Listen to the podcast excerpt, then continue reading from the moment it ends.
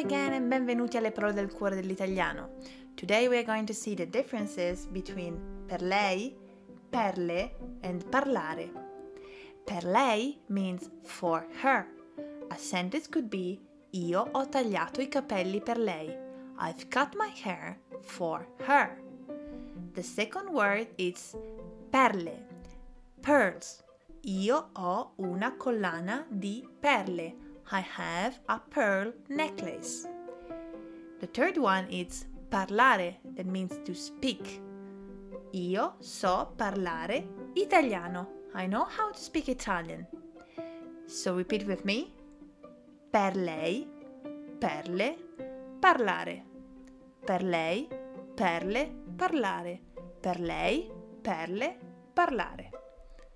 Grazie mille e buona giornata!